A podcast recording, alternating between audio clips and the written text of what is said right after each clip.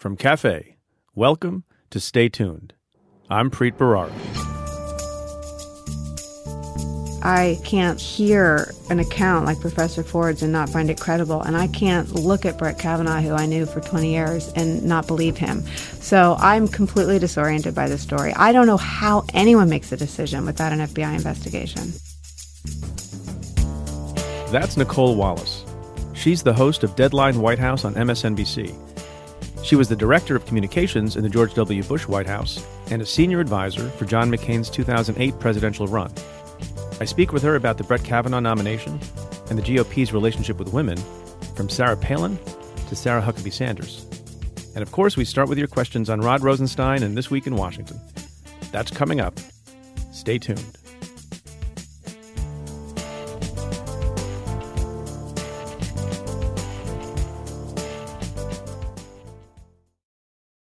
Before we get to your questions, I have one for you. How are we doing? We're looking ahead at what's next for the show and for CAFE, the company behind Stay Tuned, and we'd like your help. There's a short survey online at cafe.com slash survey.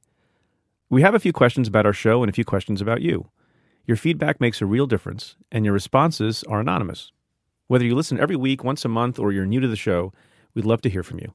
Again, that's cafe.com slash survey. Thanks again, and now let's get to your questions. Hey, Preet. This is Phil Jensen calling from Canton, Ohio, and I'd like to uh, ask a question that I'm sure you're getting a lot of requests for this week. Uh, basically, the question is, questions are, who is Noel Francisco? What do we know about him? And where do we go from here? Thanks a lot. Have a great day. Phil, thanks for your call. So I guess the reason you're asking about Noel Francisco is because most people believe if Deputy Attorney General Rod Rosenstein leaves the Department of Justice, the person who will then be in charge of the Russia investigation and responsible for overseeing the Mueller special counsel office would be Noel Francisco, who at the moment is the Solicitor General of the United States of America. So what do we know about Noel Francisco? Among other things, he's a pretty smart guy. He has uh, excellent credentials. He clerked on the United States Supreme Court for late Justice Antonin Scalia. I don't know him personally, like I know Rod and some other folks at the Justice Department. We know that he's a conservative lawyer. Uh, he's argued many cases in front of the Supreme Court. There are two issues that have come up with respect to Mister Francisco. One is that he seems to have a fairly expansive view of executive power, which may come into play. And the second is he came from a law firm, a very prominent law firm in Washington, D C called Jones Day. And Jones Day represents the Trump campaign with respect to the special counsel investigation. So some people believe, even though he didn't work on that case while he was at Jones Day, that there's a conflict of interest and he would have to get a waiver in order to oversee the Mueller investigation. Unclear whether or not that can happen, whether or not that should happen. Uh, that's all we know for now. So obviously the, the question, Phil, was precipitated by the craziness of this last Monday when word came out. Actually, the story was broken by one of our prior guests, Jonathan Swan from Axios, who reported that Rod Rosenstein had offered his resignation uh, verbally. Then there were stories about how Rod Rosenstein was headed to the White House and he was imminently going to be fired. A feeling of deja vu for me a little bit. And there was a back and forth through the press all morning into the early afternoon about what was going to happen to Rod Rosenstein. I actually got our team together and we thought about putting out a special podcast that afternoon to talk about the consequences of a firing of Rod Rosenstein, what it would mean for the Mueller investigation, what it would mean for the rule of law, what it would mean for Congress. And then the story died down a little bit, and we find out that uh, he's not fired, he's not resigning, but he's going to have a little, I don't know, I guess a Diet Coke summit with President Trump on Thursday, September twenty-seventh. So by the time you listen to this, maybe we'll have some understanding of what happened in that meeting, which is highly unusual. Now, what precipitated, you know, this conjecture about Rod Rosenstein having to maybe leave his job? Well, there's been a lot of reporting, beginning with the New York Times last weekend, about some comments that Rod Rosenstein made in that crazy week. Remember the crazy week right after Jim Comey was fired as F B I director and right before Rod Rosenstein decided to appoint Bob Mueller to be the special counsel. It was a time, I think, of, of great uncertainty and, from a variety of sources, seemingly great erraticism by the President of the United States. And the New York Times reported a little bit more aggressively than some others that Rod Rosenstein did two things. One, he spoke about going to meet the president and perhaps wearing a wire, And then second, he talked explicitly about the twenty-fifth Amendment, which is that provision that we've talked about on the podcast before, by which a majority of members of the cabinet and then the Congress could remove a president if they didn't think he was capable of discharging his responsibilities and duties. There's a back and forth now with other reporting sources about whether or not Rod Rosenstein was kidding when he talked about wearing a wire. And I will say, I know Rod a long time. He's a sarcastic guy. And making jokes about wearing a wire are not, not uncommon. Uh, when I would meet elected officials at events, I was not above asking them if they would wear a wire against their colleagues in the state legislature. And I was mostly kidding. Um, that said, I, I also trust the New York Times reporters who say that he was not kidding, but I guess we don't know the answer to that question. And it seems that, you know, knowing the, the temper that the president has and not wanting people to be insubordinate, that probably made him kind of angry. And so the current reporting is, and I don't know fully what to believe because there's a back and forth on this, is that Rod Rosenstein overestimated how angry the president would be and offered his resignation last weekend through John Kelly. It wasn't accepted. And I guess we're going to see what happens. Now, one question that arises from all this, and I might have a slightly different view from some other folks, but I, I like to call them as I see them. And the question is, would the firing of Rod Rosenstein be evidence of obstruction of justice? And th- the answer to that, I think, is complicated. I don't think that act alone, just like I don't think, you know, one act alone, like firing Jim Comey, would be sufficient to make a case for obstruction of justice. I think you need to know the surrounding circumstances. You need to know the mental state of the person who is doing the firing. You need to know uh, how intent the president was, and there's a lot of evidence of this, of course, but from, from other sources, how intent he is about ending the Russia investigation. With respect to Rod Rosenstein, you know, th- there is a more benevolent explanation as to why the president might want to get rid of somebody who, you know, talked about wearing a wire, talked about trying to remove him through the twenty-fifth Amendment, and that doesn't have to do with necessarily the Russia investigation, right? I think a president who would find someone to be grossly insubordinate and disrespectful in a particular way, you know, might not be able to continue satisfying the duties of his job. Now, I also think, on the other hand, that there's a lot to recommend the conclusion that this would just be a pretext for firing Rod Rosenstein, and that the real reason the president has wanted to do so for a long time is in connection with his, you know, mounting anxious view that the Russia investigation should end. All I'm saying is the fact that these other things have been reported, you know, muddy the picture a little bit. Hi, Preet. I'm Mandy, and I'm calling from Wynwood, Pennsylvania. I was wondering if Trump has the power to fire Rod Rosenstein, or if Trump would have to ask Jeff Sessions to fire Rod Rosenstein. Thanks. Bye-bye. Uh, hi, Mandy. Thanks for your question. No, the president can absolutely fire Rod Rosenstein. Rod Rosenstein serves at the pleasure of the president. He's different from the special counsel. In the same way that the president could fire me, he could fire Rod Rosenstein. So Sessions is off the hook on that one. This next question comes from a tweet from Jordan McNamara, who says, "Hey, at Preet Bharara, how would you handle the ethics of Rosenstein meeting POTUS? You faced a similar decision about recording potentially improper conversation with POTUS. You decided against having the conversation, but Rosenstein doesn't have that choice. Enjoy the show. Hashtag Ask Preet." So, so there's there's a great distinction between uh, the office that I had as the local United States attorney, even though I was also presidentially appointed and Senate confirmed here in the Southern District of New York, versus being someone who's very high up in the hierarchy and the bureaucracy at, at the Justice Department in Washington. You know, for those of you who may have forgotten from the first episode, uh, who don't know the story, I received a, a number of phone calls from the president before he was sworn in, which I took on March ninth of twenty seventeen. I got a direct phone call from President Trump. He left a message through his secretary, and given the circumstances and given the oddness of it, I consulted with the chief of staff to the attorney general, who agreed with me that it was not appropriate to return the call unless I knew what it was about. And so I didn't. And the next day I was um, asked to resign. But Rod Rosenstein is, I think, in a, in a very different position. You know, my job as a U S attorney was almost exclusively unrelated to policy. It was about law enforcement actions, about bringing criminal indictments against people or defending the government against lawsuits brought against the federal government. And so virtually everything that I had to deal with involved a potential investigation and prosecution of specific people. And so the untowardness of an elected official or someone like the president in the White House potentially reaching out to a U S attorney in a particular jurisdiction, that's one thing. But obviously, the Department of Justice is responsible for a lot of other things as well, including general national security, including policy matters, including personnel matters. And so the Attorney General and the Deputy Attorney General, on a fairly regular basis, go to the White House and participate in meetings along with the C I A director, the D N I, and other folks to make sure that they are on top of the threat stream, that they have the resources that they need. And so that kind of thing is generally appropriate. And so Rod Rosenstein stood in a, in a different position from me, and meeting with the president is not on its own improper. Although I will say, you know, whether or not there are regular meetings between an attorney general or deputy attorney general or an F B I director and the president, that does not mean that it is ever appropriate for a president, like he did with Jim Comey, talk about a specific matter, whether it's an ally or an adversary, and say, prosecute that person or don't prosecute that person. That's still wrong, inappropriate, and shouldn't happen. Look, this business of whether or not Rod Rosenstein was kidding about wiring up against the president, you know, maybe he was joking, but some jokes have some basis in reality. I mean, you'll recall that Jim Comey had some, you know, spidey sense about his meeting with the president, thought inappropriate things were said, and then he took contemporaneous notes afterwards. You may also recall that I contemplated briefly myself when I got the phone call from the president.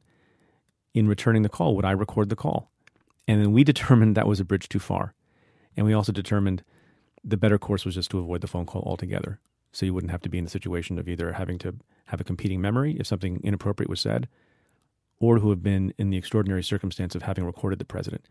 But it's not crazy and outrageous that such a thing might be considered, given the nature of this president and his relationship with the truth.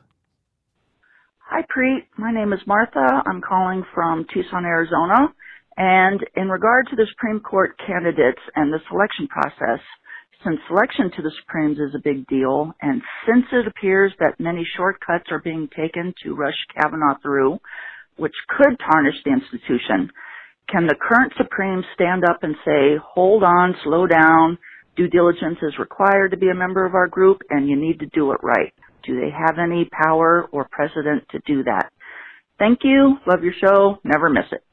Thanks, Martha. That's an interesting question. And you know, the way the system works, the eight people who are eagerly awaiting who their new colleague is going to be have no power or authority to affect that decision. I mean, the Constitution calls for a person to be nominated to the Supreme Court by the president, and that person, based on the advice and consent of the Senate, may be confirmed by a vote in that body, in the Senate.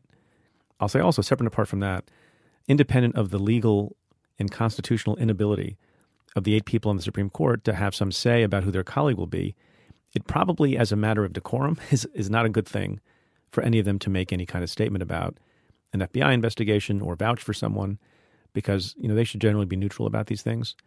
And imagine if somebody on the court cast some aspersions on the process or suggested something untoward about Brett Kavanaugh, and then that person's your colleague. You know, they may disagree and they may vehemently dissent from each other from time to time in a passionate way on the court, but the court only works really if the people on the bench, you know, get along professionally, even if they don't agree on everything ideologically. The next question is a tweet from William Crimes. If Kavanaugh withdraws from consideration, will there be enough time to get a Supreme Court justice through before the new Congress? So that's an excellent question. First of all, it seems unlikely that Kavanaugh is going to withdraw. As we tape this at about noon on Wednesday, uh, we're a couple of days from the time when Brett Kavanaugh and his wife appeared on Fox News to give an interview, which is unheard of in connection with the Supreme Court confirmation process. There have been various allegations.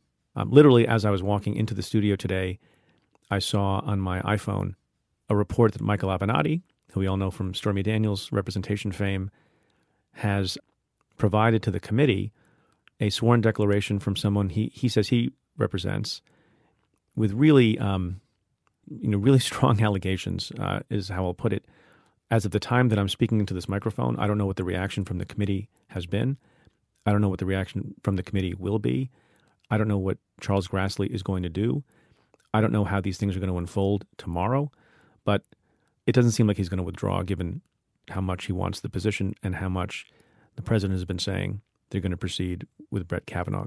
But if Kavanaugh does withdraw, based on your hypothetical, or he's quickly defeated, I don't see any way that a new Supreme Court justice could be voted on before November sixth when the elections are. It takes some time to vet a Supreme Court nominee, and I think some people maybe on the short list would be able to be done fairly quickly because they were on the short list and probably some vetting went on with them. I also think that professionals at the F B I, given the nature of the allegations about Brett Kavanaugh, might want to go back a little further in time and be a little bit more careful to make sure that the second time around, you don't have a vetting error or a vetting gap. I'm not saying that there necessarily was one here, but you want to be absolutely sure about that. And then just the clock, I think, will not permit it. So we could be in the position, if the Kavanaugh nomination fails, that people will go to the ballot box on November sixth with a pending Supreme Court nomination. And the question of whether or not that cuts in favor of Republican turnout or Democratic turnout is something that Nicolle and I actually talk about a little bit in the interview coming up. This last question is an email from Jim, Blue Man in Deep Red, Texas. Hi, Preet. I love your show and look forward to a new episode each week. A lighter question for you. Your interview with Sally Jenkins was great, and I heard the discussion of your casual dress in the studio versus your starched look when serving as a U S attorney. I then saw you last night on C N N wearing a coat and tie. When on C N N, are you wearing shorts and flip-flops below camera view while sporting the tie above? You'll be even more of a hero to us if you answer yes. Yes.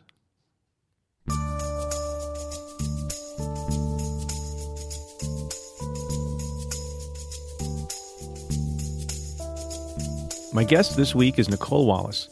She's the host of Deadline White House on M S N B C. She was the White House Communications Director under George W. Bush and a senior advisor on John McCain's two thousand eight presidential campaign.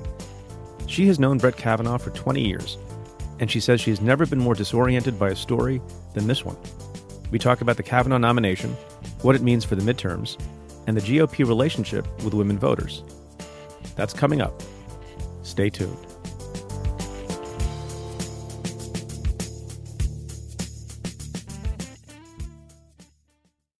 You know what's not smart? So many things. Lying to federal investigators, late-night tweets, eating bad pizza, and another not-so-smart thing, the way hiring used to be. Job sites that overwhelm you with tons of the wrong resumes. Read the right resumes with ZipRecruiter. And now more than ever, we all know the importance of surrounding yourself with the best people. Now there's a smarter way at ZipRecruiter.com slash Preet. ZipRecruiter's powerful matching technology finds the right people for you and actively invites them to apply. It's no wonder that ZipRecruiter is rated number one by employers in the U S. This rating comes from hiring sites on Trustpilot with over one thousand reviews. And right now, my listeners can try ZipRecruiter for free at ZipRecruiter.com slash Preet. That's ZipRecruiter.com slash P R E E T. Did you know September is National Life Insurance Awareness Month? Most people aren't aware of that. In fact, most people aren't aware they need life insurance at all. That's why forty percent of people don't have it. Also, why we need an awareness month. But getting life insurance doesn't need to be difficult or expensive. Right now, prices are the lowest they've been in twenty years, and PolicyGenius has made it easier than ever to get covered. PolicyGenius is the easy way to get life insurance online. In just two minutes, you can compare quotes from the top insurers to find the best policy for you. When you compare quotes, you save money. It's that simple. And they don't just make life insurance easy. They also compare disability insurance, renter's insurance, and health insurance. If you care about it, they can cover it. So if you're looking for one good reason to buy life insurance, I'll give you three. One, it's National Life Insurance Awareness Month.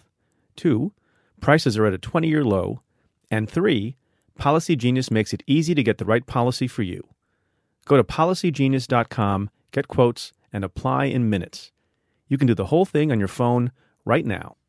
Policy Genius, the easy way to compare and buy life insurance. With so much confusion in Washington, here's one thing we know for sure. The fall tour of Stay Tuned with Preet is on sale now. Here's the short version. Go to cafe.com slash tour right now and pick your show. That will take you right to the ticketing site. That's cafe.com slash T O U R. First up, in New York on Thursday, October twenty-fifth, me and Jeffrey Toobin, New Yorker staff writer and C N N chief legal analyst, live on stage at the town hall. It's hard to imagine what we'll be talking about then. It's four weeks away, and clearly a lot can happen in four weeks. It'll be just before the midterms, and we may or may not have a new Supreme Court justice. Jeffrey's perspective will make for a great evening, and I'll be there too. Go to cafe.com slash tour for tickets. See you there. Nicolle Wallace, thank you for being here. Thank you for having me. We are sitting in the N B C, what do you call this building? thirty Rock. thirty Rock. Right? Like the T V show? Like the T V show. Great, great T V show. On late Tuesday morning, mm-hmm. Who knows what the hell is going to happen? well, that's what I said to you when we walked in. Are we going to be okay? And I said, I don't know. And, and I asked you the question, and what did you say? I said, I don't know. This is not what the listeners want to hear. You were very nice to me when I uh, left my last job involuntarily and gave me some advice on what I might do. So thank you for that. I want you know, it was, it was nice were, of you to take the time. It was as a fan and a groupie wanting to hear more of what you had to say about these times. That we will not be editing out. We're gonna keep that in. You better not. Probably raise the level. The world is cruel. You got to leave the warm fuzzies in there. So I had um, your friend and colleague, Steve Schmidt, on the podcast a few weeks ago. You know, he very dramatically renounced his membership in the Republican yeah. Party, sort of left the party, and you did the same. I'm a non-practicing Republican. I lapsed, lapsed yeah, Republican? Yeah, like a lapsed Catholic. I, I know a lot of that. But what, was, what was the thing that brought you to that point? I didn't put myself on the couch and examine whether I was still a Republican. I, I sort of became a Republican out of loyalty to the people that I worked for, Jeb Bush, George W. Bush, and John McCain. But I haven't always voted for Republicans. I didn't vote for John McCain in two thousand eight because I didn't think Sarah Palin was qualified to be president. We're going to get back to Sarah Palin. Yeah, um, I knew a lot of Republicans who thought, oh, I was so hard, but in the end I voted for Hillary. It was one of the easiest votes I've ever cast. And I voted for Romney in two thousand twelve. But the Republican Party has lost its mind. I mean, they're they're like on a bender. They're, but was your, was your vote for Hillary, you know, a positive vote for her? Yes. Or because you didn't like Trump? Not even close. I mean, I couldn't stand Trump, but if Ted Cruz had been the nominee, I still would have voted for her. I thought her foreign policy was very measured. I have written three novels about a female president. I thought that the idea that things were so broken, you know, why not see what female leadership looks like in that job? I thought that the nature of the problems we face made a former Secretary of State particularly well-suited for the job, and it was a vote for her. So do you consider yourself a conservative, a moderate, a centrist? What kind of label would you apply, or do you not like labels? I am just a very moderate person, and sometimes that's led me to vote for Republicans or work for Republicans like George W. Bush, and other times it's made it really easy to vote for Democrats. Is there a center? Oh, I, it hasn't held. I mean, I mean, I think there are centrist people. I actually think most people are pretty pragmatic and moderate in their views. And I think for a lot of people, there's a lot of gray area around a lot of the big debates. And I don't think our politics serves up anything nuanced anymore. I think it's all black and white. Well, you were saying before we started taping that you did a, a special on there are actually human beings like this, which might surprise folks who think that everyone's doctrinaire, who voted for Bush, then Obama, then Obama, then Trump. Mm-hmm. There are lots of people like that. Mm-hmm. How do you explain that? I mean, I think there's such a disdain for the Trump voter that we've stopped trying to. But I think anybody, Democrat or Republican, who wants to beat Trump in twenty twenty should go have dinner with all these folks. I have most of their numbers. I spent about fifteen months embedded with a group of voters in Erie, Pennsylvania, Bay City, Michigan, Wisconsin, Florida, and Ohio, from right after the election through the one-year anniversary of the inauguration. We picked two-time Obama voters to sort of weed out. I mean, there are elements of the Trump base who are sympathetic to the racist messages that he condones and spews himself. But we wanted to find the voters that uh, weren't part of that base. But they were they were union households. One was a dairy farmer. A bunch of them were women. A waitress from Saint Pete, Florida. Was there a common thread among them? They all, it was so funny. If you find two-time Obama voters who voted for Trump, every one of them told me that they voted for Trump for the same reason they voted for Obama the first time, for change. Yeah. And do you think that those folks now, this far in, would vote for Trump again? The Russia investigation was something they were, they wanted to see how it ended. So it wasn't eroding their support, but people like Stormy Daniels, especially among the women, really offended them because they liked Melania as much as they liked Trump. And I think because Melania has such a low profile, we don't always think of her as being someone that his voters feel connected to. But I found that that his voters um, thought that all of the stories about um, hush money paid to women were, were really humiliating for her and her young son. And they believe it to be true. You know, they didn't really find him to be denying a lot of the sexual affairs and, and the Stormy Daniels stuff and the Karen McDougal stuff. So one thing that has gotten Trump a lot of support, at least among Republicans, and keeps his ratings high with his own party, is the Supreme Court. Mm-hmm. So you heard of this guy, Brett Kavanaugh. Mm-hmm. He's in the news a bit. And uh, I don't know what's happening in the immediate future. And the podcast comes out on Thursday morning, and we're taping this on Tuesday. Do you know him personally? Mm-hmm. Do you have a view of him as a person? I said on our program when we first started covering the nomination, and in light of the account told by Professor Ford, that I did not know two finer people than Brett and Ashley Kavanaugh in my six and a half years working for George W. Bush. And I found the account, as described by Professor Ford to the Washington Post, credible. How do you resolve that in well, your head? I think we're so trigger happy to resolve everything to square circles. I don't know that you can. I think the Me Too movement has collided with another cherished belief in due process, and I think it's a wave that's stronger than anything else. And I think if we are sort of correcting some of the ways that women have been treated in the past, we give an accuser the benefit of the doubt. And so I think at best, putting this on pause until we can get to something resembling the truth is probably the best scenario for everybody. So you think there should be an F B I investigation? I think we should, yeah. And I think the Kavanaugh should call for one.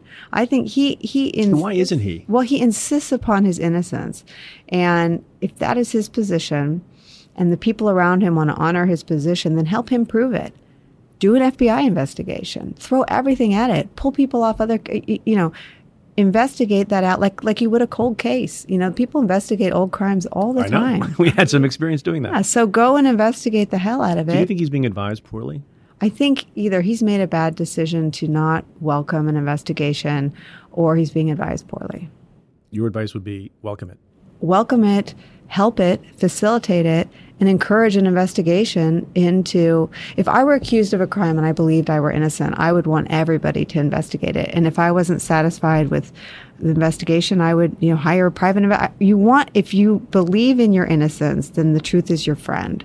And if the truth is your friend, then why not have somebody with credibility come in and get at the truth? That's true, unless you don't have faith in the investigators. And you... Well, he's not Donald Trump, right? I mean, as far as I know, Brett Kavanaugh's not at war against the F B I. I don't know where he stands on an F B I investigation. I know where the White House stands. They they view Kavanaugh's confirmation as a chit in the midterms. And so I actually think he's the victim of the president's political ambitions.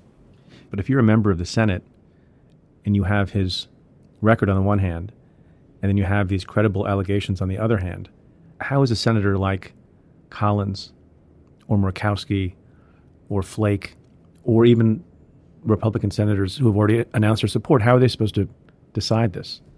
I mean, you wouldn't ask them to vote on, you know, a military intervention without a report from the C I A and the Pentagon. And, you know, they wouldn't take any other vote on any other significant piece of legislation. Right. Without... So, so let's suppose that, so there's no investigation. Let's say not, none takes place now by the F B I, and you have this This hearing that we'll all watch on Thursday with Professor Ford and Brett Kavanaugh, and let's say it's sort of uncertain at that point. Is the fact that no investigation was called for and happened a reason for a senator to vote against Kavanaugh? They're going to have to make those decisions between themselves and their own gods. I mean, I don't know who else you consult. You're, you're believing a man with a fine professional and personal reputation, or, or you're believing a woman who seemingly has no incentive to lie and whose life has clearly been roiled by what she describes as a sexual assault when she was fifteen years old. Yeah. What do you make of the Republican reaction to the allegations by her and this other woman who is described in an article by Jane Mayer and Ronan Farrow about an incident when Brett Kavanaugh was an undergrad at Yale that I don't feel like describing right now on the um, on the program. There have been accusations that she's making it up, that it's orchestrated by Democrats, that there are lies being told, especially by male senators. Do, well, do you have a reaction? So here's what I would say to, to the Republicans. They are giving the journalists covering the accusers more power by refusing to investigate through the F B I. So if they don't like what is being turned up by investigative journalists, then they should investigate it themselves. What do you think of Mitch McConnell's approach to the allegations? Well, Mitch McConnell hasn't exactly been, you know, a lighthouse for women coming out of the woodwork and accusing men of sexual misconduct. I think he ultimately came to the right place on Roy Moore. but it wasn't reflexive. I don't think he has a reflexive understanding of these things. I don't think a lot of Republican men have a lot of sensitivity or awareness of what it's like for a victim of sexual assault to come out and have to talk about it. And so I think they talk about it from a place of ignorance and real political expediency. I mean, they all want the Kavanaugh confirmation as a midterm message because they know they're in pretty deep doo-doo otherwise. Do you think it's a, it's a Republican male problem, not just a male problem? What, the Me Too movement? Yeah. Listen, I think it's a political issue um, that hurts the Republicans more than the Democrats because the Republicans, by and large, at least the Republicans on the Senate Judiciary Committee, are all white men. I think you have to be around different people, different genders, different ages. I also think it's generational. I mean, I think most of the Republicans on the Senate Judiciary Committee are, are what, seventy or eighty? I mean, I, I think... I think a hatch is one hundred five. Yeah, like, you know, I just think there's a generational hurdle to being able to speak with ease about these issues. I think when you look at any sort of cultural phenomenon with fear, that's often because you don't know enough people who've been lifted up by it. So so that maybe is the gender piece. I think the generational piece is ignorance. But I think the Me Too movement is something that Republicans in Congress are very uncomfortable with. They don't know how to talk about it, and they don't know how to deal with it in their own ranks. The generational issue is is true, and people of a certain generation are often excused in their behavior because they're a little older. But some of these gentlemen who are Republicans on the Judiciary Committee have the benefit of experience through age, right? And one of those experiences was, Anita in Hill. fact, Anita Hill, twenty-seven years ago. And some You'd of these think. same these same yeah. guys, Grassley, Hatch, and some others, they went through an experience. Did, did they learn nothing from that? Clearly. They clearly learned nothing. You know, why are they still in office? I don't know. I don't know. And look, Anita Hill, I think you have to wonder, and I wonder if she wonders if Clarence Thomas would be on the bench if that happened now. What do you think? I don't think so. You think about Anita Hill. I mean, she she didn't have to go looking for her voice. I mean, she showed up with her voice. It seems like with the letter that Professor Ford sent last night, there's a lot of, understandably, a lot of anxiety about testifying on Thursday. If Anita Hill felt that anxiety, it did not show. So I certainly think that somebody like Anita Hill accusing with credible accusations against a nominee, I, I think that might have ended differently if it were happening right now. What do you make of how Brett Kavanaugh has responded to the allegations? So there was an interview he did with his wife on Fox News yesterday where there was intimate discussion of mm. of things that, you know, maybe a lot of people wouldn't want to know about, someone who might be on the bench yeah. on the highest court in the land. Um, what did you think of that interview? Did you so, watch it? So as a press person, I have a lot of P T S D with, you know, press critiques being about a press performance. I think he had a substance problem. I think that his message would have been enhanced by being an advocate for an F B I investigation into the allegations. So I think if he'd been able to say, all these allegations are disturbing, I have daughters, if someone accused someone of doing any of those things to my daughters, I would want the full weight of the F B I and any local law enforcement agencies to investigate that. If he'd been able to say something different that showed he was confident and innocent instead of saying it over and over again, I think it would have strengthened the interview. Well, did you keep um, detailed calendars from the time you were in high school, going back to the eighties? I don't keep detailed calendars now. I'm a working mother who's like never sure if they're school or not school or, you know, baseball or no. I mean, I'm, Did you know I'm, anyone who kept calendars like that? Um, yeah. I mean, like I w- I'm old, so I, I had friends with Hello Kitty calendars and people wrote stuff on them. So I, I, I'm, I'm calendar agnostic. Do we know if Brett Kavanaugh's calendar was a Hello Kitty? I, I doubt calendar? it. I doubt it. But I, I listen, think that might humanize Here's it. the problem with the calendars. The calendar suggests that if investigated, he has evidence to prove his innocence. So if you want to turn over your calendars, why not turn them over to the F B I? I mean, this is where or I the think White the House press, documents too. But the press has an sure the press has an outsized role in this because they're filling a vacuum created by the White House and Judge Kavanaugh. If they were to turn this over to federal law enforcement, who, you know, they're independent, but by the way, run by Republicans, Chris Wray is a Republican F B I director, I think they'd be on stronger ground when they go out to do interviews like the one they did this week. Your colleague, Elise Jordan, tweeted the following: most obvious statement of the week, the comms operation supporting the Kavanaugh nomination is especially terrible. What do you think she meant by that? And do you agree with it based on your you know, past I, experience? I'm not the judge or the jury for anyone's press shop. And I worked for a president with plenty of um, you know, vulnerabilities politically and policy-wise and in the press area. I was the communications director who brought you Hurricane Katrina and the Iraq War. So I didn't, I wasn't perfect, and you I didn't, didn't bring us those things. Well, I, did, in, I didn't. In fairness, I didn't. I didn't always convey. Um, we didn't always support the president conveying clearly around those things. So I generally believe that communications problems are usually message problems, which are usually policy problems. And I think that the Kavanaugh nomination has a policy problem. On the question of an F B I investigation, they are on the wrong side. You just look, you look guilty if you don't want an investigation. And the opposite is true. You give people more reason to believe you might be innocent if you do. So I also think that we're losing the forest through the trees. We're staring at the trees of the Fox interview or this story by, by the New Yorker or this story by the New York Times. The forest is four votes in the Senate. It's Collins, Murkowski, Corcoran, Flake, right? So, so the Fox interview, really, I mean, he could have just Skyped into four homes, right? Like, I'm not sure why why go through all that. But do you think it was important for his wife to sit with him? And, you know, that's a tableau that we've seen, mm-hmm. you know, for many, many years. You know, man gets in trouble. Man brings wife alongside him to microphone. Mm-hmm. Does that still have power?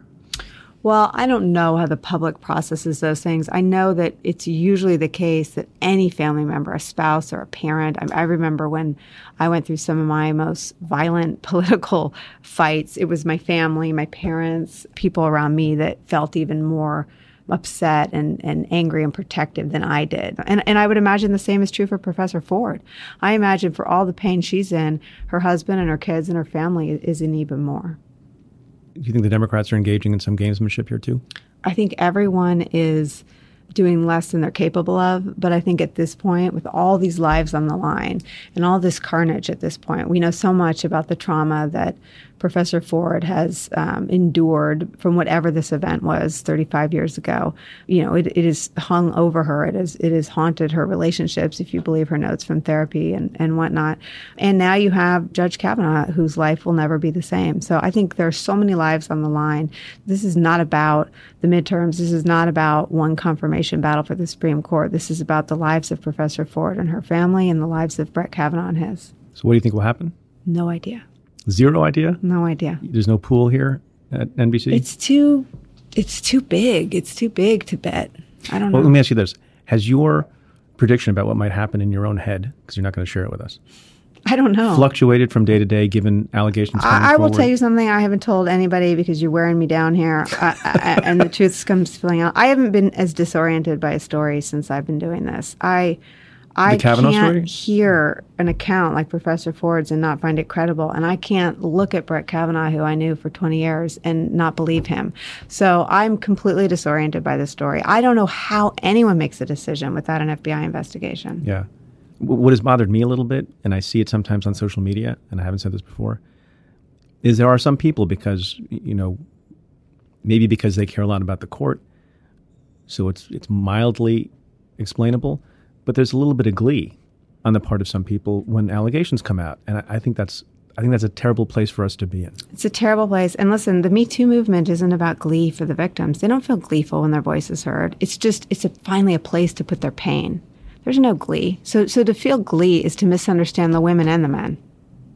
I'll tell you this. I've never told this story either, but when Harriet Miers was nominated to the Supreme Court, there was nobody more upset about questions about her qualifications than Brett Kavanaugh. His reverence for the Supreme Court is something that I, you know, I'm a press person. I was a local T V reporter. I didn't really understand what legal people think of when they think of the Supreme Court. It's like church. And I know he's a Catholic, but I, I'm guessing that the Supreme Court is sort of as sacred to him as, as some of the, the most important things in his faith. And again, and, and I've said this over and over again, for Professor Ford, if you believe the accounts, this was a trauma that shaped the rest of her life. She thought about leaving the country when Donald Trump won. So there is so much emotion on both sides that I find it, you know, sheer insanity. I find it the insanity of the times prevailing that we can't hit pause and get to the bottom of what happened or, or try to get close to it. But to not even try seems like the real political crime. Well said. So now let's talk about the effect on the election. Yeah. You can't divorce this issue of, you know, attempted rape, sexual assault from the political circumstances that surround it because of what's at stake on the court, what's at stake mm-hmm. with a check and a balance on the Trump presidency. So it's very hard for people to be pure about what they think about what one man is alleged to have done against one woman when they were both teenagers. Mm-hmm. What do you think happens if there's no super clear resolution of the allegation and Brett Kavanaugh is confirmed? What's the effect on the electorate and on the election? I think that people who vote on the Supreme Court, they're already going out and, and voting their their team in the midterms. So if you're a Republican animated by the Supreme Court, I think you're going to vote. If his nomination is not successful, you're going to vote because you're angry. If it's successful, you're going to vote because you're grateful and you're fired up. Do you think Democrats will be more angry and, and turn out? Don't you well, think it'll increase Democratic turnout? But my, my point is, is that the opposite's also true. Right. I think if you're a Democrat and Kavanaugh's confirmed, it just re-ups your rage at the fact that Donald Trump is, is nominating people and that Mitch McConnell's helping him steamroll a process through where people aren't fully investigated and, and vetted. And then if the nomination doesn't go through, I think Democrats are highly motivated to take over the Senate and have a bigger role in that yeah. process. I think they win the Senate if Kavanaugh gets confirmed, given the nature of the anger that's out there. I think it helps them either way, because I think Democrats can make a cleaner argument. And I think when you're explaining, you're losing. So I think Democrats have less explaining to do. They either slow down the process to the point where, uh, I mean, it, it's a lifetime appointment. He's a young man. Why not hit pause? I mean, it, it, we used to hide yeah, the political happen, cravenness right? so, of, of the Supreme Court nominating process. It's now out in the open. That's another byproduct right. of Trump. For the people who want it to get done, every day that goes by, some other thing can come up, and you just want to get on the bench. And then, you know, look at the Clarence Thomas example. Nothing can be done. He's on he's on the bench.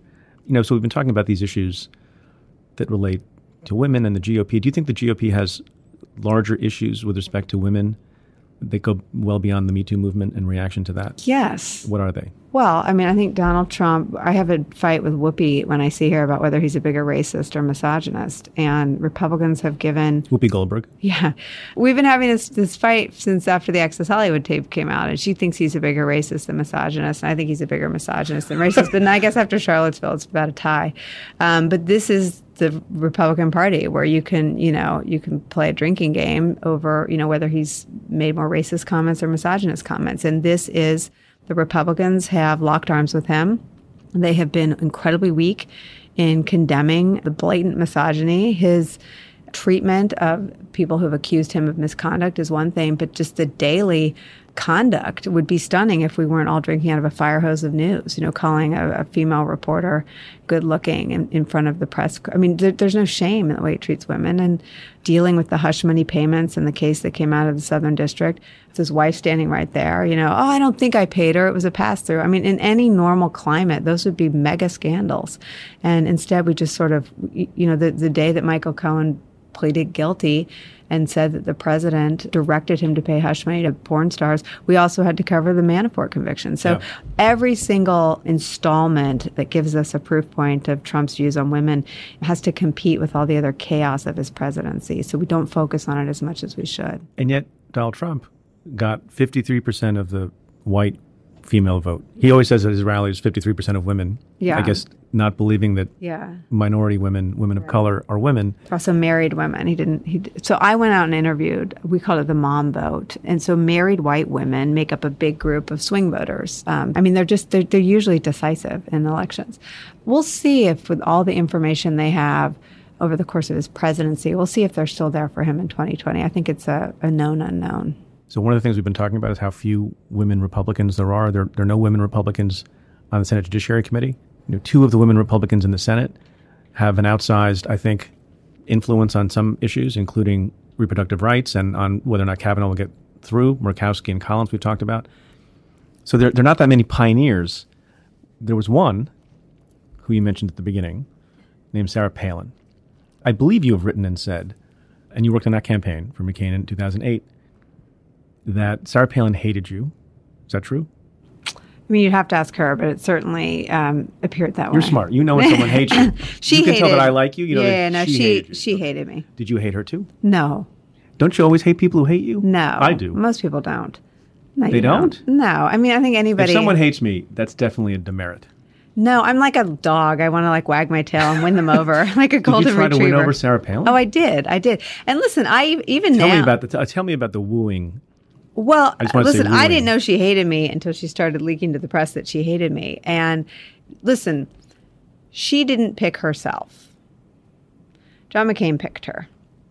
So there was plenty of responsibility to go around for the situation she found herself in. And sometimes she tried really hard to rise to the occasion. Other times um, she she did other things. But I think that in hindsight, watching Trump's meteoric rise in the last presidential campaign, she was sort of Trump before Trump. And I think an open question is whether or not if she were a man, she would have been more successful, because Trump knows less than she did about North Korea. Trump knows less than she did wait, wait, about on. Iraq. That is, that's saying a lot. I promise you, she knows more about foreign policy than Trump does now, a year and a half in. And she didn't know much. I'm just recovering from this statement.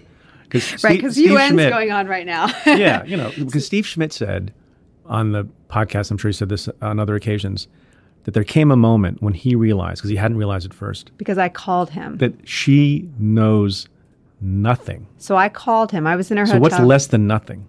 Trump. Right. So what, what does that mean? He has negative knowledge? I mean, it would appear from the reporting in Woodward's book and other places that that's what Mattis thinks. They locked him in the tank to tell him about NATO. Yeah, I was in her hotel room, and I don't remember if Steve and Salter were there and just not in her suite. If they were down at the bar. They might have been down at the bar. And I was briefing her on some basic foreign policy stuff, and just it became apparent that her baseline knowledge was really not even where people assumed it would be. So where they thought they would go in and talk about McCain's support for Russia's neighbors, she didn't know why Russia didn't like their neighbors. You, you know, that, that that instead of going in and talking about what did and didn't work with the six-party talk, she didn't know there was a North and a South Korea. So we showed her the images. I mean, just that as someone who was a working mom who'd worked in local politics, she hadn't been a part of these debates. And she was mortified by her own ignorance. And this gets lost. She was. She was self-aware. She was mortified. She'd fall asleep every night with a highlighter in her lap, and she'd wake up with the highlighter all over the pages. She studied. She worked so hard to try to bridge the gaps in her knowledge. So the idea that we had to fight with her to teach her things is wrong. Do you think if John McCain had picked Lieberman, the result would have been any different? Uh, I don't know. I, I just, I, I would have loved to have worked on that campaign. Yeah. Did you ever make up with Sarah Palin? No. You never got along? No. How, how do you, handling communications for someone who you thought, at some point you came to the view, I can gather from the way you're talking about this, you thought she was unfit to be vice president? Correct. So she's unfit to be vice president, and she hates you. I don't mean to keep harping on this because I just I find it difficult to understand. But you had to go out there. I buy like, like def- multiple packs of therapy these days, so it's, it's good. You can keep saying it. She yes. hated me. Oh, can I borrow some of yours? um, but how do you go out there and with this? Because I want to get to how you sort of do communications when you don't agree with things. How did you go out there during the campaign and defend Sarah Palin from her detractors? Like, as just as a person, how do you do that? Yeah. You know, when she became so distrustful of me, I largely removed myself from her orbit. She had her own staff, and I was, um, yeah, I was really only with Sarah Palin from the time she was picked through the convention, through the Charlie Gibson interview, which was the week after the convention. And I never went back on her plane, and I really never saw her again until her debate. I was at her debate, and then I, w- I saw her on election night. But I think she projected onto me all of her hatred and distrust of establishment operatives. And in hindsight, she has a point. I mean, we were trying to project onto her knowledge. You know, Trump didn't need knowledge to win. So we were hostage to these conventions of what we thought a candidate needed, mostly because John McCain cared a lot about these things. What do you think is the long-lasting effect, if any, on the prospects for women in politics, and in particular in the Republican Party, based on her candidacy well, and how she's viewed? I'll tell you this. People talk about women, even women in this administration, in relation to Sarah Palin. Is she Sarah Palin? And and I won't right. say who they ask that about, but they'll say, you know, she seems great. Is she, does she have a Sarah Palin Give problem? Us one example. No. Okay, give us three examples. um, I think any woman, I mean, people ask the question, but I think our politics are pretty brutal right now on everybody. Is there more misogyny and sexism in politics than any other field? Well, I think in the Republican Party, we we forgive more misogyny than in any other field. I mean, I worked in professional sports. I've worked in media. I've never seen anything like what you see from the Trump White House. You know, where Trump attacks, um, Mika Brzezinski says she had a facelift and was bleeding and no woman quits. where Roy Moore gets a, an endorsement and then Trump re-ups it every day and no woman walks out the door and says, you're disgusting. I have kids. You know, he sexually assaulted thirteen-year-olds. I can't work for you. I've actually never seen misogyny given such a warm welcome as it is by today's Republican Party. But also true, you think of latent racism. Yeah. I mean, I, I think, you know, and again, that nobody leaves. I can't answer the question. Why Why do they stay after Charlottesville? Why do they stay after Roy Moore? I have no idea. Yeah. Well, somebody left after the tariffs. Right. Right. Because he didn't Gary get Cohn the thought, C I A, he thought about it. Because he didn't get a bigger job is what I heard. Is that what you, did you report that? I think he wanted to be considered for C I A director. I think that was reported. So you did communications work for George W. Bush. How do you compare the operation that you had with George W. Bush to the current operation from Sean Spicer up through Sarah Huckabee Sanders? I have no idea what it is they have to work with. So I can't. We have some idea. I, but I can't analyze the operation without knowing h- how he interacts with them. So you, are you saying you have to grade them on a curve because I'm just they saying, have like his um, con, a high degree of difficulty? You know, I mean, he needs a straitjacket, not a press secretary. I mean, I mean, like he seems so unstable. And and seriously, you look at the revelation that, that Rosenstein talked about the twenty-fifth Amendment, where, whether he was joking or not about the twenty-fifth Amendment. He said he was joking about The Wire. He didn't say he was joking about the twenty-fifth Amendment. He was definitely thinking it. I worked in the White House for six years, and I didn't know what the twenty-fifth Amendment was. If you were in this White House and doing communications, and what you had to work with is what you expect, that you know Trump doesn't know a lot about policy and doesn't stick to his guns on various things, and you're not fully read in on what the truth is, would you go to the podium every day? I mean, what you just described are circumstances in which I would never take a job. I mean, I can't imagine there was ever a scenario where the people speaking for Obama didn't have all the information. I don't know how you do that job. I mean, so, but someone like so someone like Sanders, I'm just trying to I'm trying to understand this because she's obviously, you know, a lot of people don't like her, and I get that, and a lot of it's because they don't like Trump. But should she be viewed as an impressive person because she's able to go into work every day and do that job and know it's difficult, or is she right to be maligned because she's, you know, part of the problem and perpetuating an assault on truth? I don't read her press clips, so I don't I don't know how she's covered. We have banned her clips from our program because they're pure lies. That. We don't air Sarah Sanders clips on our show. So we don't think she does a public good. We don't think she does well, a public service. Answer. We think she debases the presidency and the podium. Explain to people how a, a political office, and I worked in the senator's office for a period of time, who had a particular view on how to deal with the press, and then I had to deal with the press in a completely different circumstance as a U S attorney, but you worked in the White House and worked on a, you know, communications for a campaign. Is it helpful to the principle and to the cause that you're working for to have a deeply adversarial relationship with the press? I would guess that some of the adversarial nature of the relationship is for the showman in chief. I would guess, I, I would hope that there are some reporters that she talks to like a human being. I mean, right. She sits right there.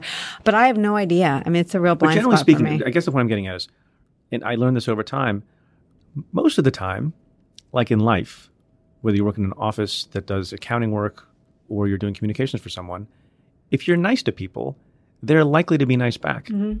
And they're likely to give you the benefit of the doubt. So when they write the story, it's less likely to be a hit piece because people are people, mm-hmm. right? You've seen people who, you know, yell at the press and scream at them and take their heads off all the time. Mm-hmm. Is that, have you ever seen that to be an effective strategy? No, no. And, you know, people don't always understand that a White House press corps works in the White House. They think they have offices somewhere else. They go to work in the White House and they sit behind and underneath the briefing room. And when they travel with the president, the president and the White House staff is responsible for their safety, for their hotel, for their meals. Right. You take care of them and you view that relationship, no matter what they've written about your boss that morning or that whatever they've said in their live shot on, on the network news, they are your, they're your press corps. And so even if we didn't like what people wrote, we, we knew when people had babies. We knew when people's moms or dads died. The president wrote people notes. There was lots of off-the-record time spent to invest in those relationships. And I have no idea if that happens at this White House. If it does, I don't know about it, but it could. If it someone be... wrote something that was that you thought was unfair or terrible, what was your approach to that? I, I mean, I spent like six a.m. to noon dealing with all those yeah. people. There were lots of them. We didn't expect positive coverage, especially after the wars in Iraq and Afghanistan became mired in a lot of controversy and setbacks and political headwinds. But we wanted an opportunity to make our case. And if we got that, we were usually okay. When you were doing communications work in the Bush White House, did you think about this distinction that we talk about now amidst the criticism of Sarah Huckabee Sanders, the distinction between being someone who was hired by the president and should have reasonably some loyalty to the president, but also having loyalty to the truth? The word loyalty was just never tossed yeah. around. And I think Trump has sort of corrupted the word. You know, he asked yeah. for loyalty from Comey. He asked for loyalty for this. The word loyalty was never tossed around in the Bush White House. I mean, people like Mike McCurry were the people that I held out, and, and George Stephanopoulos, and, you know, people that had been in communications or press roles in White Houses before ours seemed to find a good balance. And I felt like the press always understood that they could beat the you-know-what out of me. I guess a podcast, beat the shit out of me. But they knew that once I walked back inside the West Wing, I was their best hope of getting an interview, of getting an answer, of getting access to Condi Rice or Steve Hadley or Karl Rove. There was an understanding that as rough as things got with the reporters who covered us, when I went back inside, I was the one that would fight for them to get more access or more information. And so there there was always a, a mutual respect. And, and even when we fought over a story or – I remember David Gregory on the Supreme Court nominations would, would just call. He would just call over and over again. And, and um, my assistant, Amy Violet, would say, oh, for the love of God, just talk to Gregory. And you were like, we knew, but we couldn't tell him. So we, we, we even if we picked up, we'd say, David, we can't tell you. You know, we can't leak. We, we can't get ahead of the president. So so even when it was tense, even Even when we couldn't give them what we wanted, we always had open lines of communication. What do you think is the role of decency in the legacy of a president? And I ask that because, you know, George W. Bush, who you work for, not very popular by the end of his presidency. I had a lot of problems with the things he did, as did a lot of Americans. And he went out of office, and, and Obama won in part as a rebuke to the Bush, later White House years in particular. Uh, and I haven't seen the polling, but I think he does pretty well. And I wonder if you think that over time, you know, Jimmy Carter had a disastrous presidency in a lot of ways, one term, and he's revered. And Bush paints well, and I guess people like that, you know, it, it shows him. And, and, you know, I think people think he raised a good family. How important is the decency aspect to that? Well, everyone gets to decide for themselves, right? I mean, it matters to me, which is why I'm appalled by Donald Trump. But to his thirty-eight percent of, of the electorate, they don't care about it at all. So it's it's to everyone to decide. And I think you'll have the answer to that question in the outcome of twenty twenty. And how do you think in ten years we'll view Trump and the presidency? I mean, I think he's a stain on the office. I think his personal con- – take aside the whole Russia question, which I guess at this point is still a question. It seems like we have a lot of answers. You know, just his personal conduct. If people from the White House call sometimes through intermediaries and say, oh, why is she so mean to us about me? And I'll say, you call him back and you tell him I'm gutted by the president's conduct in office. And two people have called back and said, tell her so am I. Yeah, what what do your other friends and sources in the White House say about why they serve if they're also gutted by the president's conduct? I can't answer that. Are they being martyrs? I think the picture that's coming out from the Times story about Rosenstein, from the anonymous op-ed and the Woodward book, is that um, they're there, as Anthony Scaramucci said, his famous ten-day tenure, they're there to protect the country from Trump. Yeah, that's... Other than Stephen Miller, who's there to protect the country from, I don't know, being who it is. I don't know why he's there. Did you know him? No. I've never heard of most of these people. Right. I'd never heard of Sarah Huckabee Sanders or Stephen Miller. Or, I really don't know any of these folks. Do you think Rod Rosenstein is going to be fired? No. What did you make of the, the craziness of yesterday when people in the media began to report that Rod Rosenstein was resigning, and then it was reported he was going to be fired, then it was reported that I it think was unclear. We, I think we have no idea how excruciating these jobs are. You might from your job and the way you left it, but I think people don't understand how excruciating these jobs are, how someone like Rod Rosenstein exists on the edge of a knife, always afraid of slipping and getting cut by it. And so I think you reach a breaking point. And Um, uh, you know, the fact that he didn't deny Friday's account, just said it was, those things were said in a different tone, suggests that, that he resigned because he'd been caught, he'd been revealed for having these feelings about Donald Trump, that he was so concerned in May of twenty seventeen about his conduct that he offered to wear a wire and rally. He didn't just talk about the twenty-fifth Amendment. He offered to round up votes from Jeff Sessions and John Kelly. And you believe that? I believe that. And I think if, if he really thought it wasn't true, he wouldn't have offered to resign over the weekend. Yeah. Do you think he should he should have offered to resign or insist on being fired? I think he should stay and try to protect the country from Trump as long as Trump will let him. What do you think the legacy of John McCain is? I think that John McCain put it in his own words on, in an interview with Jake Tapper, where he said he loved his country and he served honorably. You know, there was a...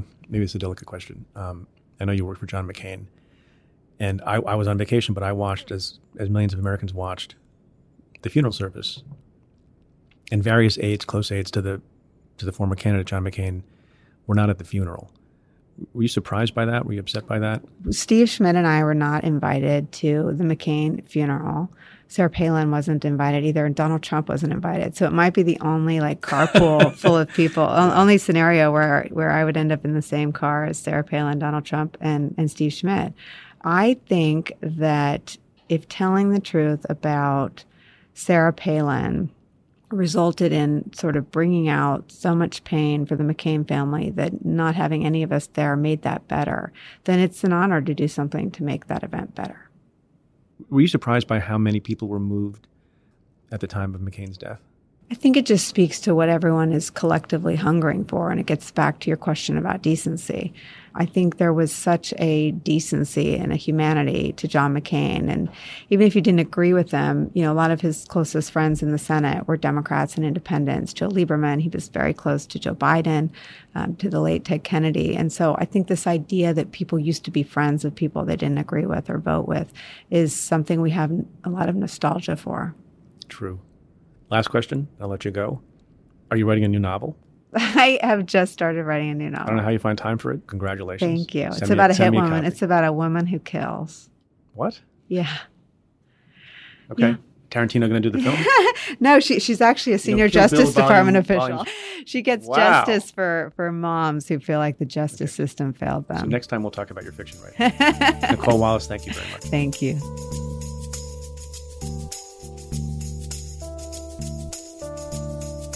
So this is the point of the show where I talk about something that struck me in the last week. And this week, uh, I came across a photograph on social media that basically stopped me in my tracks, because it was a reminder of something that was an exceptionally shattering experience for everyone in the country about seven and a half months ago. And you'll recall that on Valentine's Day earlier in the year, a shooter walked into Marjory Stoneman Douglas High School in Parkland, Florida, and killed seventeen student and staff members of that school. And since then, there has been a lot of discussion about what can be done about gun violence. We had Shannon Watts on the show. If you have a child, or even if you don't, it's something that's incredibly hard to fathom, uh, the kind of grief that those parents must be feeling. But one parent in particular has chosen to take his grief and anger and the shattering experience of losing a child and channel it in a particular way into art. And this parent, this father, Manuel Oliver, who lost his son, his son Joaquin, in that shooting at Parkland, decided that he wanted to create a work of art that would cause people to maybe not only remember what was lost, but also as a call to action. And the sculpture he created is bronze, and it is essentially one of those desks that you remember from school. And clutching one of the legs of the desk and hiding underneath in complete fear is a small child. And if you haven't seen it, you should look it up. And I think we have it on our website at cafe dot com. It will just, it will stop you cold. And it's an image that brings back to mind what so many people are worried about and scared about in this country, and hope never to see again. And in fact, the sculpture is called The Last Lockdown, because in the words of somebody associated with the project and the sculpture, that's the ultimate goal. We want to help take a step toward a world where we have already seen the last time that this has to happen. You know, I, I don't have any larger point here. This is not me advocating for a particular form of legislation or gun control, but it's speaking as a parent, because the power and the beauty of the image is more powerful to me than speeches that have been made, um, than arguments you see on television. It really strips it down to its essence. And that is, children should be safe. They should not fear for their lives in school. They should not be cowering under their desks because some shooter has come in. And if everyone focused on that more directly, on the simplicity of the problem, maybe we can find some better solutions. And I think it was put best by the sculptor himself, the father, Mister Oliver, who said, quote, "It's too late for us to save Joaquin from gun violence, but through art, my family and I are making sure that we protect the rest of the kids out there." So God bless the Oliver family and everyone else who lost someone in Parkland.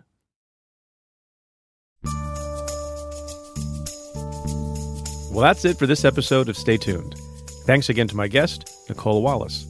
If you like the show, rate and review it on Apple Podcasts. Every positive review helps new listeners find the show. Send me your questions about news and politics.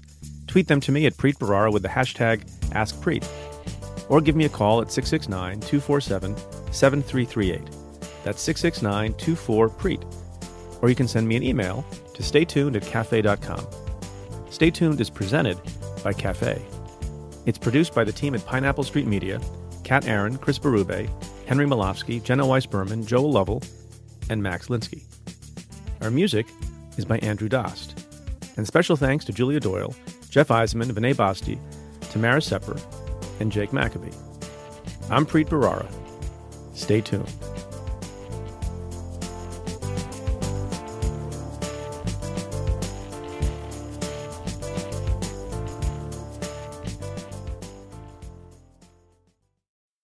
Simply Safe is the home security for right now, when feeling safe at home has never been more important. Simply Safe was designed to be easy to use while protecting your whole home twenty-four seven, starting at fifty cents a day. Order online easily. Open the box, place the sensors, plug it in, and your home is protected around the clock. No technician has to come to your house. Head to simply safe dot com slash Preet and get free shipping and a sixty-day money-back guarantee.